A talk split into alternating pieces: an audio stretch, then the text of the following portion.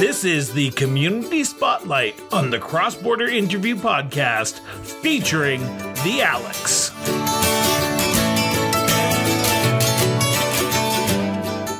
Good Friday morning here on the Cross Border Interview Podcast. Uh, my name is Christopher Brown, as always, and we are back with our December edition of our Community Spotlight.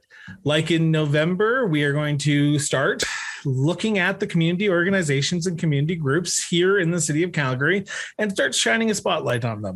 I'm relatively new to the city, so I'm trying to learn about this great city and all their great organizations. And today is no exception. Today we have the communications manager for the Alex, Johanna Schwartz, on the show. Johanna, thank you so much for doing this. Greatly appreciate it. Thanks for having me, Chris. So uh, I guess I guess we have to start with the big question: What is the Alex? that is the big question. The Alex is a uh, multidisciplinary wraparound organization that really understands that you are not healthy if you are hungry, if you are socially disconnected, if you're experiencing homelessness or mental health issues or addiction. So we are a community health center that's been in the Calgary since 1973. And we take what we call a wraparound approach to healthcare, uh, which means that you might come to see a family doctor at one of our clinics, but you may also leave with a hot meal, a connection to some counseling, a chance to have a conversation with a peer navigator, some support with some justice issues you might have, or some sexual health products, or some warm clothes. So we kind of do it all under the banner of uh, dignified, um, judgment free care for everybody.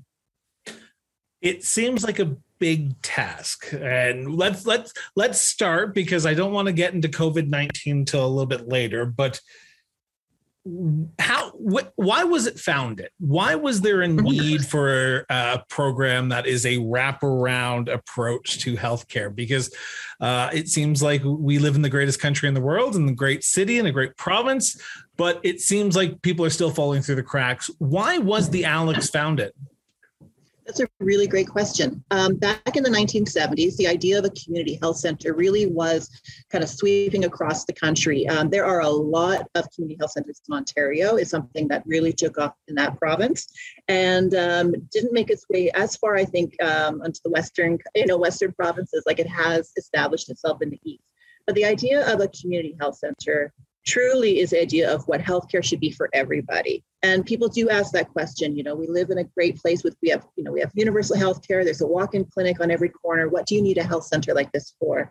And really, it is for folks who have much more than just one issue, one visit healthcare concerns. People with complexities that are generally um, due to, um, you know, systemic issues like poverty, racism, intergenerational trauma, you know, and all of the things that come out of that, like addiction and mental health needs, and just um, the, the needs to have someone where you can have a deeper, longer conversation about the issues that matter uh, and recognize that they're all interconnected with each other.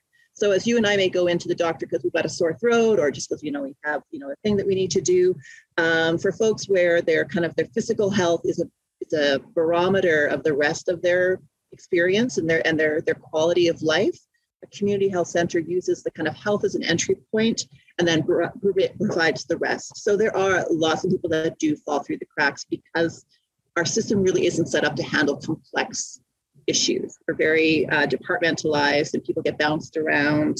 And something like the Alex does, um, what, what we hear over and over again is when you can get almost everything you need taken care of in one space, you don't have to tell that story over again. You don't have to re traumatize yourself. You don't have to continuously prove your need and your worth. Um, and doing it in sort of a one stop shop is a much nicer way for people to experience and, and, and feel like they have um, a home uh, where someone will listen to them. What I found fascinating. So prior to the uh, interviews, I try not to do a lot of research because I, I want to learn from you because you are the people who are promoting the organization that you are. But I do do some research because if I didn't, I wouldn't be coming up with great questions. What I found interesting about the Alex is on your website, it says that you have, and I'm quoting here, 10,000 annual walkthroughs a year. That is a lot of uh, like people coming into an organization, you talk about the complexity of some issues. 10,000 seems like a lot that you have to work through and help. How, how are you guys doing this?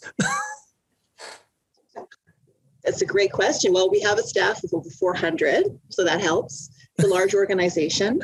Um, and um, those that 10,000 people that are um, that's people who come to our youth health center. Um, so those are youth age 12 to 24 who might be street connected or, um, or need that extra support.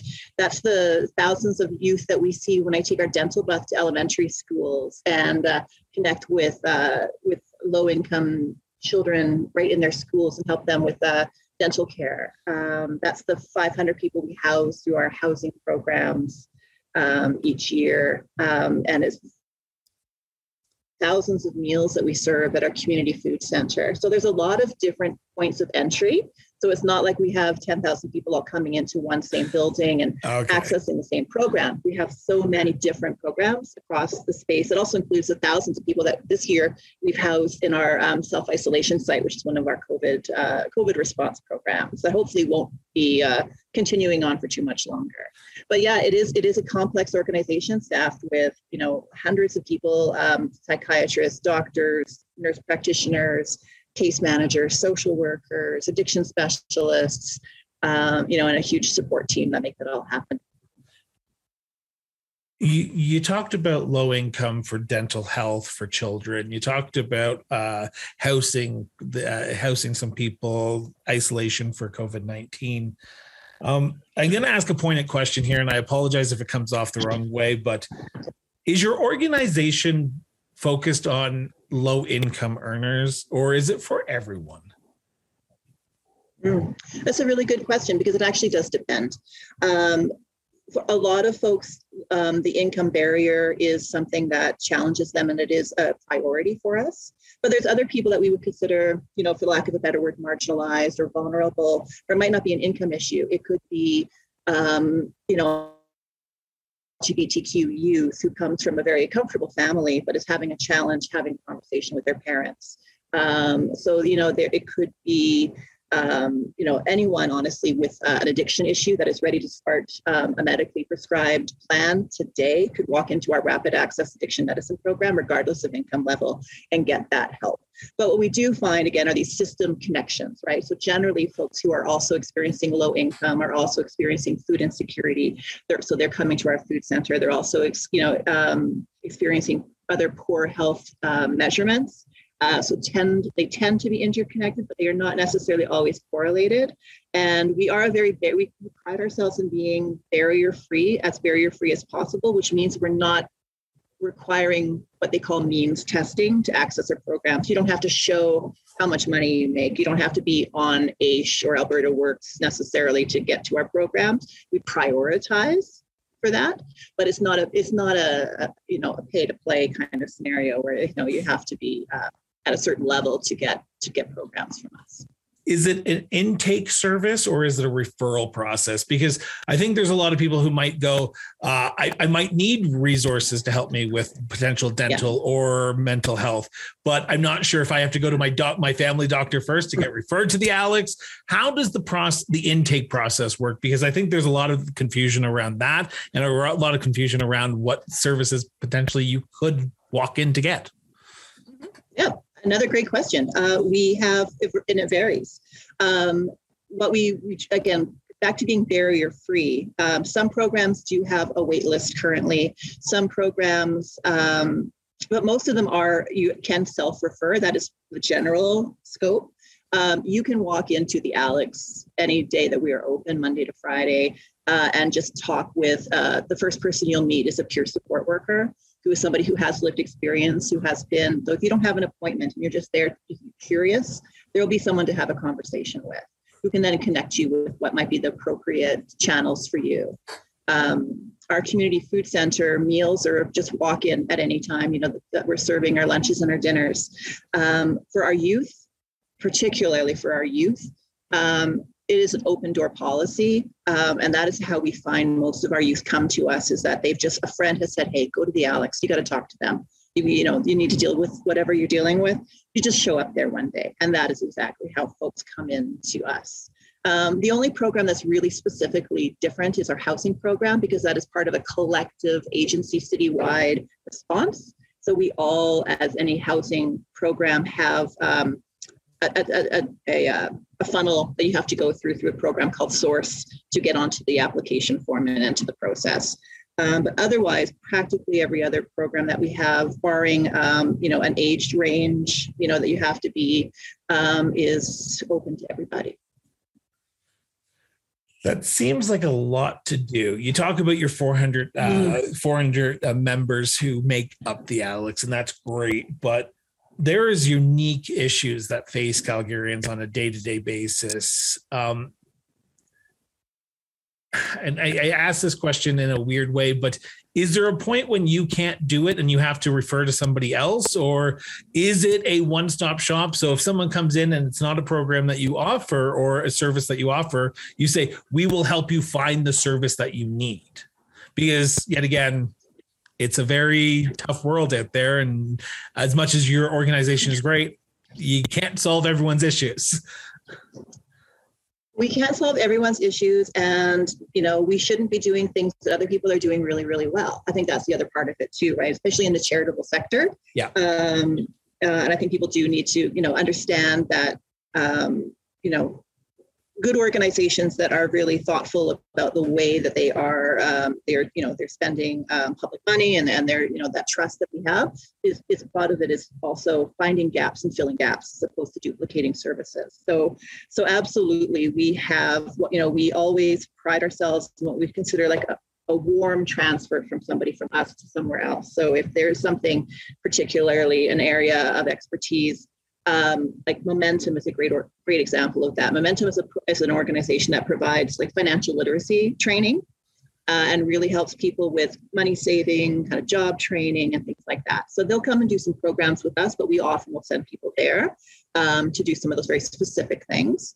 And um, yeah, to be honest, that's that's a huge part of like system navigation is a huge part of the work that we do uh, because it is very very complicated.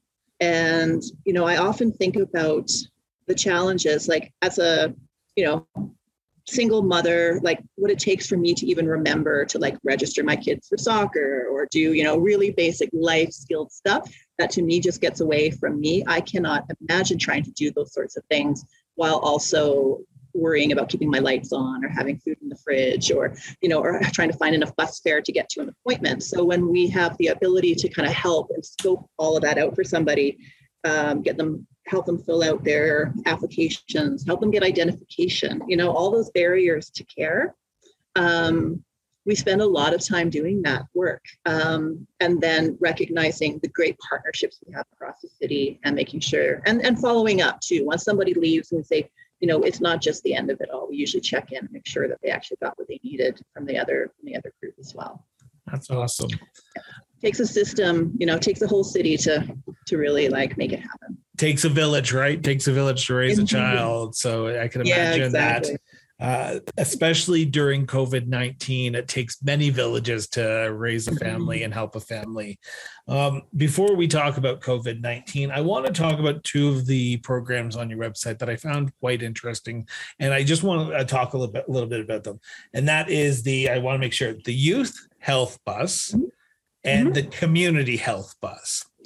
Mm-hmm. So, what is the difference between the two? And I just want to like let's start there before we we'll dive into both of them. So, what is the difference? Like, can a youth not walk up to the community health bus and vice versa? Like, it just seems very like duplicating of services, but I could be wrong.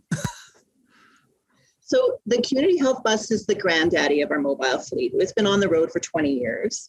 Um, and that really started, I'll give you a bit of history about it because it makes it kind of interesting story. So it really started as, again, that like gap filling. How do we get to folks who are falling through the cracks? Um, how do we get to folks who are really only accessing the system when they're in crisis mode, which we also know is the most expensive way to use, you know, our, our system setup.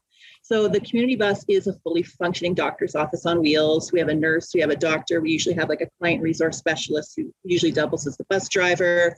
We can hand out non-opioid just prescription drugs on the bus. We can do blood testing on the bus, STI testing, uh, all, all range of services. And we started driving that bus just literally around downtown, parking it under a bridge, kind of hanging out in areas we knew where people might uh, need um, assistance and just idling there and waiting for folks to come on board.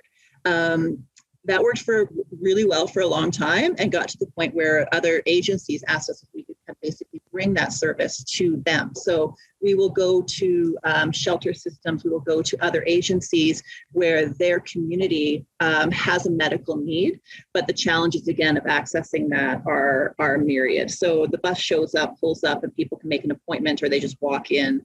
And so now the bus um, is um, specific to the folks who are there and part of the program where, that we're visiting. So it's not as much of a walk-in, just kind of general public thing, because that became that became really hard to manage. Um, so it's better for us now to work with an agency because they already have the history of the folks. They know who you know. They know who they are. They can follow up and know, and we have a bit more of a better connection. Now, the youth bus was the next kind of step in that piece. And what it is is a partnership with the Calgary Board of Education. So the bus specifically goes to high schools that, um, that the CBE has determined in need. And they range across the city because really there's at, you know at-risk youth at, in every high school and every demographic and every financial situation. Again, it's not always just about being low income. It could be about a hundred other things. Um, and that bus again pulls up to a school um, at a certain time. It's like there every Monday, you know, um, afternoon. You can just text to come on board. You're not marked absent from class. You don't need a note from your parents, and you can come on board and have the same conversation. So it's a similar service function functionally. Uh, with a slightly different focus and different demographic, and the people on the youth bus are specialized in youth mental health and, and youth uh, physical health. Um, the community bus now actually is also going to a few high schools as well because we've had such a great uh, demand that you know we can't physically be in more than one place at the same time. So our community bus is now actually doing some supplemental youth um, high school experiences too. So the idea of the mobile, the mobile structure um, is that you know there's no better way to say you know the right care in the right place at the right time than showing where kids are at and where people are at you talked about the community health bus being around for 20 years now have mm-hmm. has the uh, alex seen an increase in usage of it over the last 20 years because uh, many people might not realize that there is a uh, hidden population in the city and we don't often see it so we don't often know if it's actually being if a a program like the community health bus, bus is being used. So has it been increased because you are taking your services to where the hidden community the population is. It absolutely has, and it's been really um, a critical piece, I think, in the overall growth of our programs as well, uh, because it's a connector, right? So we'll meet somebody on the bus. Uh, that might be the first time they've had an interaction with the Alex. Uh, what we we hear a lot about is just that they were met with a smile and how huge that is for somebody. And after that point, they want to stay in the Alex family and, and connect back to our, our regular clinic as well. So it's been uh, it's been a steady, um, purpose-driven program that has really led to increased um, connection to people to have a family doctor. We have people who have had the same doctor at the Alex for over 20 years. We have doctors who've been working here for over 20 years. Um, so there's a lot of history there um, you know and for some people it's you know some people the alex is a transition in their life. And for some people it is really their kind of their their medical home for ever and that's absolutely okay. Wow um, yeah. you, you talked about how the community health bus was more of a central uh, downtown centric when it first started. Has it expanded? Like, would I see it out here in the Northeast? Would I see it up in the Northwest? Do you go to where the population is, or do you hope the population comes to you, or how does that work? Because I just want to, I, I just, I've never seen it up here in the Northeast, but I've never been openly looking for it until I now know about it. So now that we were mostly focusing on going to um, partnered programs, so we'll go to like the Reset Center or we'll go to um, uh, the Mustard Seed does have a secondary shelter that's I think in the Manchester Yard sort of area, so into the southeast. Uh, we go to Tsuut'ina Nation as well. We go to the reserve. Um, and uh, are continuing to build more connections that way. We've also just started um, a relationship with TELUS with a new little sprinter van that is going to be doing mostly like um, basically our rapid access addiction medicine program, like outreach for particularly for addiction um, in a much smaller space that will be easier to navigate. Downside of driving an RV around downtown around the city is that you're driving an RV around, and you know our uh, our bus drivers are are incredible at their ability to park and, and rotate. but there are areas that we actually can't physically get the bus into. Um, so, uh, but it is a continuing, the, the mobile units are a continuing um, presence uh, and they are a very visual. A lot of people do know us from that because they are driving, they'll see them on the street as they're moving around, but they do mostly park. So they'll go on a Monday and they're here for the whole day. So you're not, they're not bouncing around various different locations through the day. They stay in one space so that there's, there's again, consistency is super important for people to know that, that, that they're going to be there that day. So we show up is there a count like i know this might sound like a stupid question for people who are listening but i'm going to ask I, I, like asking the stupid questions from time to time. Yeah. but is there a calendar? Because if someone's like I, I feel like i'm not going to be able to make it down to downtown to go to the alex maybe they're they might be up here in the northwest. Uh, is there a calendar that can people access and go okay they're going to be up here so I, I know that i should be looking out on tuesday next week for them Fair enough. The, right now, there is not be just because the uh, the places that we're going are already organized with the other agency, so they're not just open to the general public. They're open oh, okay. to the the community at Reset or the community at the Mustard Seed or the community at the drop-in center. So those folks will know. Um, and when we that is the dream though is to get to the place um, where we are doing more of that. We were over prior to COVID going to uh, like the Genesis Center. We would actually just park the bus outside of the Genesis Center and also Vivo. So we were doing some more generic kind of outreach that way, and our dental bus was doing that as well. So we would just like pull up, and then that you could hop on. Um, but we uh, we need to basically get make sure that we're at the right, or that we're filling the right capacity, and making sure we're not stretching ourselves too thin. But that's the dream, honestly, is to get to exactly that stage. Looking to get your message out? Looking to get your product heard about? Have an upcoming event in the province of Alberta. For as low as $50 per week, you can now advertise on the Cross Border Interview Podcast. Reach out today by visiting www.crossborderinterviews.ca and click on Advertise Now. If you book your advertisement during the month of December, you will get 50% off. Now, let's get back to the episode. So I want to jump back for a few seconds because you mentioned something about the bus going to the First Nations communities around us as well.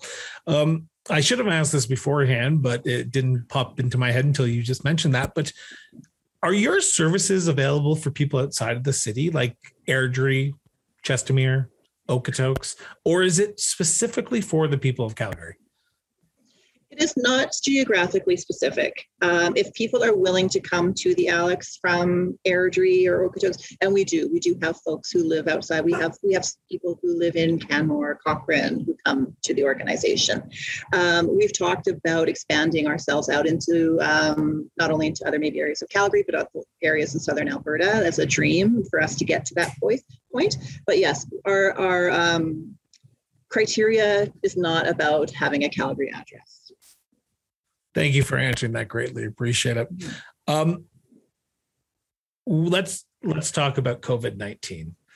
Sure. COVID nineteen has ravaged our sort of day to day lives, and a lot more people are struggling. Has the Alex seen a increase in usage over the last? I want to try and do my math here. Mm-hmm. Twenty months. Yeah, yeah, we have we have a lot, um, particularly um, in some of the kind of easier, low kind of access um, places like our community food center in Forest Lawn. which is a space that provides like delicious farm to table food and organic produce and the opportunity to learn how to cook and uh, take nutrition classes. Um, uh, we saw over 800 new people walk through the doors last year. Um, and we doubled the amount of meals that we had uh, previously been uh, doing. We would do a three prior to COVID, three meals a week, like a breakfast, lunch, and a dinner. People could walk in. Um, for the first, probably first eight, eight to 10 months of COVID, we kind of pivoted that to a um, pick up, takeout. So people could come up and basically say, I'm a family of six. And we would say, okay, here's two macaroni and cheeses and a, and a chili, and a, here's a bag of apples, you know, and we would have this would all be food we would have made ourselves and we'd have frozen and they could take it home and heat it and eat it.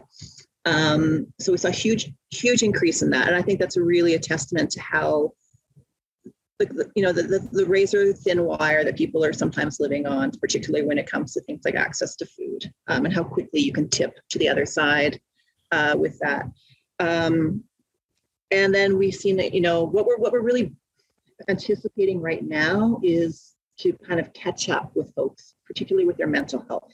Um, you know, as people are kind of coming back um, we spent a lot of time reaching out to people um, to ensure that they were safe. Um, but we're really anticipating um, those kind of long-term effects of, that this has had, increasing our need um, in terms of our mental health supports too you talked about how and this was probably in the first five ten minutes of this uh, interview so far.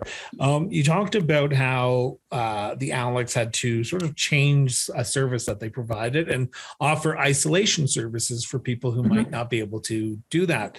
Is that the only is that the only services that you had to sort of adapt to the global pandemic or was there other things that you had to do? Because um, there's a lot of people struggling like you said mental health is a mm-hmm. big issue uh, people not being able to find uh, a place where they can isolate when they might have covid-19 are there other services that you had to introduce into your organization to adapt to the global pandemic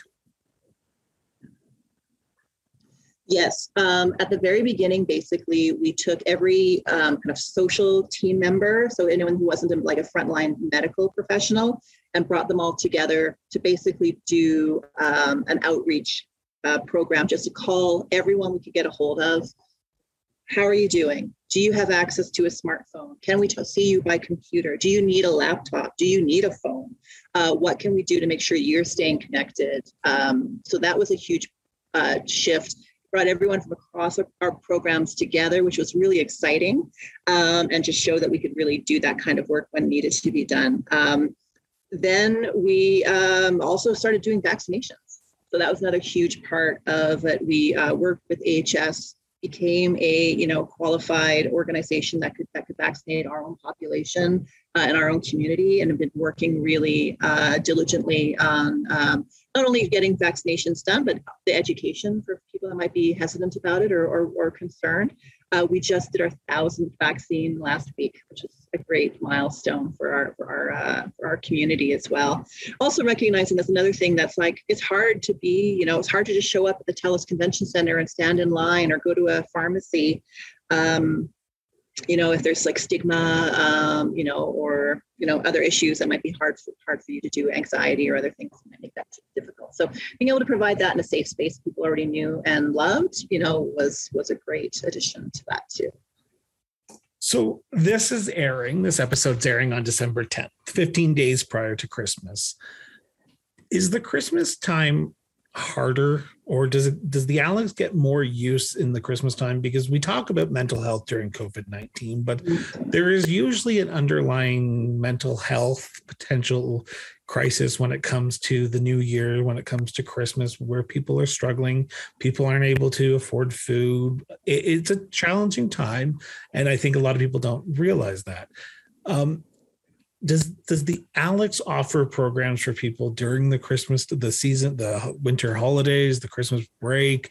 Like what programs do you offer? And you can tell us and my listeners that you offer to people who might be struggling and might be looking for a glimmer of hope during this christmas mm-hmm. break I mean, social isolation is a challenge in the best of times. You know, the last couple of years it's been harder, and the holidays make just add another layer to that. Um, what we, you know, in in the past, you know, we've had big, full, like open hall turkey dinners, you know, those sorts of things. Um, obviously, it's looking a little bit different the last couple of years, but yes, um, there isn't there is a um, you know a real effort on our end to provide a little bit of warmth and comfort at this time of year that's you know that might not always be available. Uh, we have an incredible program um, that's happening again this winter called the holiday hope totes program where we're asking people to donate you know um, you know comfort items hygiene items treats um, that we can then put in. We did over a thousand of those last year and we're hoping to do the same again this year to get those into the hands of folks um, our community food center is teaching, and this is open to anybody, teaching winter or kind of holiday um, recipes. Um, for um, we're doing um, like I think we just had one about like the holiday food of Vietnam, um, you know, different kind of cultures, uh, particularly in the, the, regions and the neighborhoods uh, around Forest Lawn of the different folks who live there. Uh, and when you sign up for those classes, you actually get like the kit, like you get like all the ingredients. You just take them home, and then we work together over online and you know practice cooking together. Um, and then for our housing folks who are really like the Alex is their home, uh, we always have a special opportunity to have a meal, to have gifts, you know, and, and to connect with folks. Uh, but yeah, the tote program is a huge part of that as well to be able to provide, you know, just um, a little something, a little extra warmth and something that, you know, people care, gift card so people can go and, and buy something for themselves too, or for their kids. You know, uh, we ask for like a $25 gift card, which doesn't seem like a lot, but is a huge amount of money. Um, and, the, you know, and just also just give the, um, the dignity of choice to people as well is, is, is really uh, you know an important thing to do as well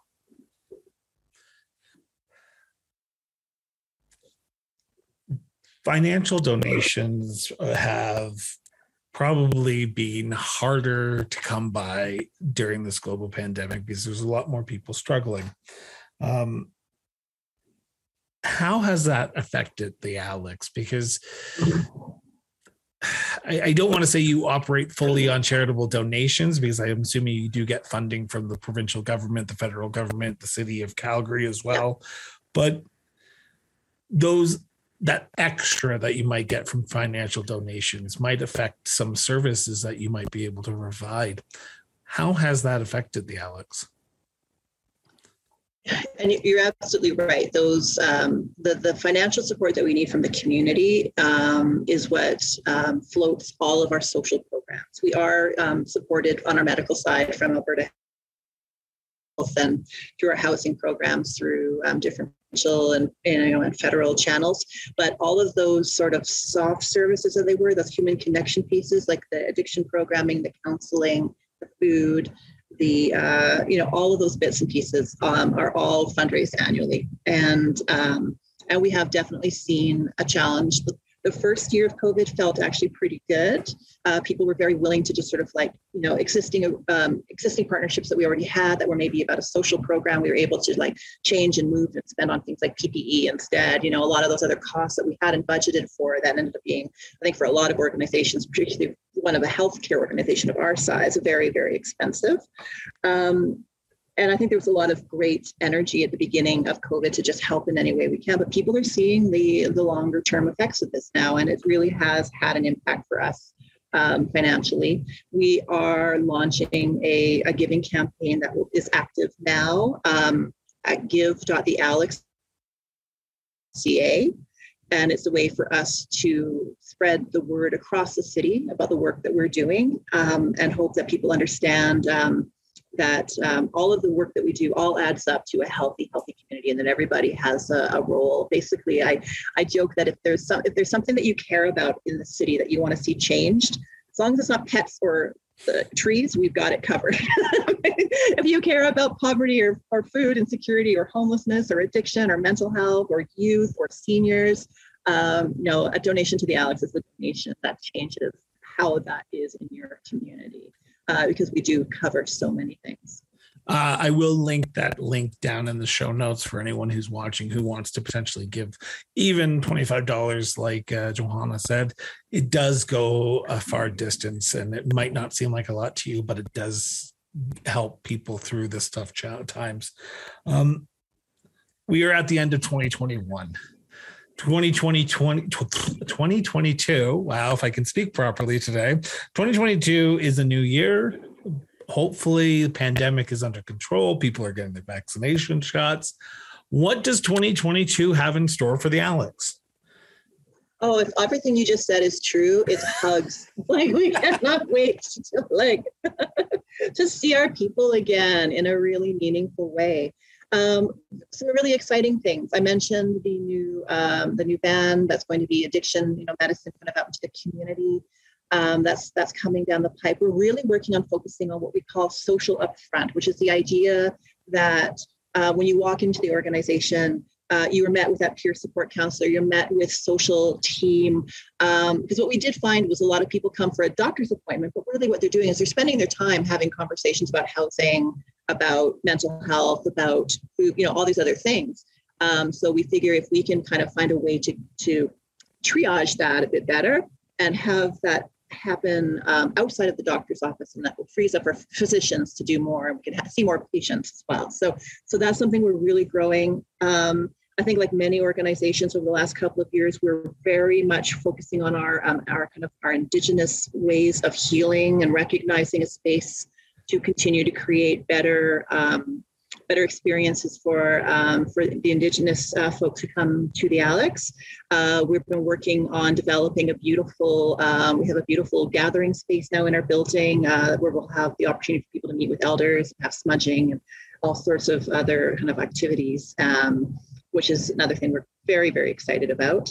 And then just in general, yes, opening our programming back up again, having those drop-in spaces like if we can get back to that activity that we've had in the past, if we can have our kids come and gather for book club in person and work on their art together, uh, if we can take, do yoga classes again, like, oh my gosh, like we just can't wait to be back to that energy. The sky's the limit in 2022, it sounds like.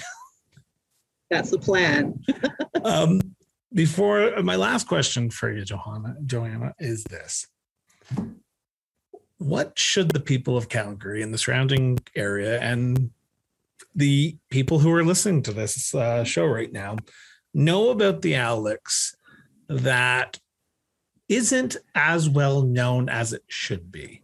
What is the mm-hmm. one thing that you, you, the misconception the the unknown fact about the alex that you would love people to know about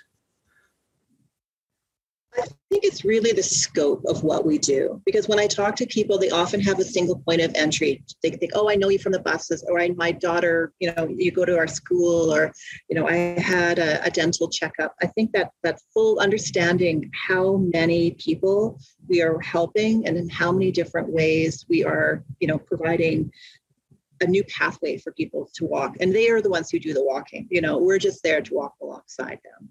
Um, and to know that you know, as an organization, we're really trying to be part of the solution and not an additional element of the problem, you know, and really, um, I think are doing, I, I truly think, incredible work and just providing what you would consider to be like dignified, trauma informed, um, judgment free care so that people come, they come to us and then they come back to us you know and i think that's one of the challenges in our system. We have an incredible group of organizations and there's a lot that are doing great things but i think when the system is a is a collective beast as a whole it's very cold and very scary and very challenging to navigate. Um, so i feel like the alex is a beacon in that community of just a, a warm and welcoming place where you might not even know what you need you might not know how to get it you might not know what's available to you. But if you show up, we will let you know and we'll help you out. So, you know, if people have a teenager who's struggling with mental health, if they've got a trans youth, they feel like needs a better um, medical place to get support. If they have a, you know, a family friend who's suffering from, you know, addiction, um, anyone has an opportunity to be part of the Alex family. Um, and I think we all recognize that we can see the Alex community in our own community as well, because we're all Calgarians. We're all in, we're all in this together could not have said it better myself, Joanna. Um, I want to thank you. I want to thank you for chatting today.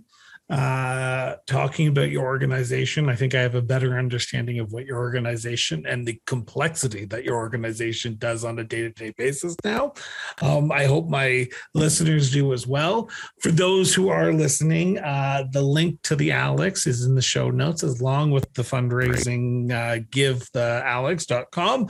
Uh, it's in the show notes as well. So please check them out. Please look into the organizations that make up this great city, like the Alex.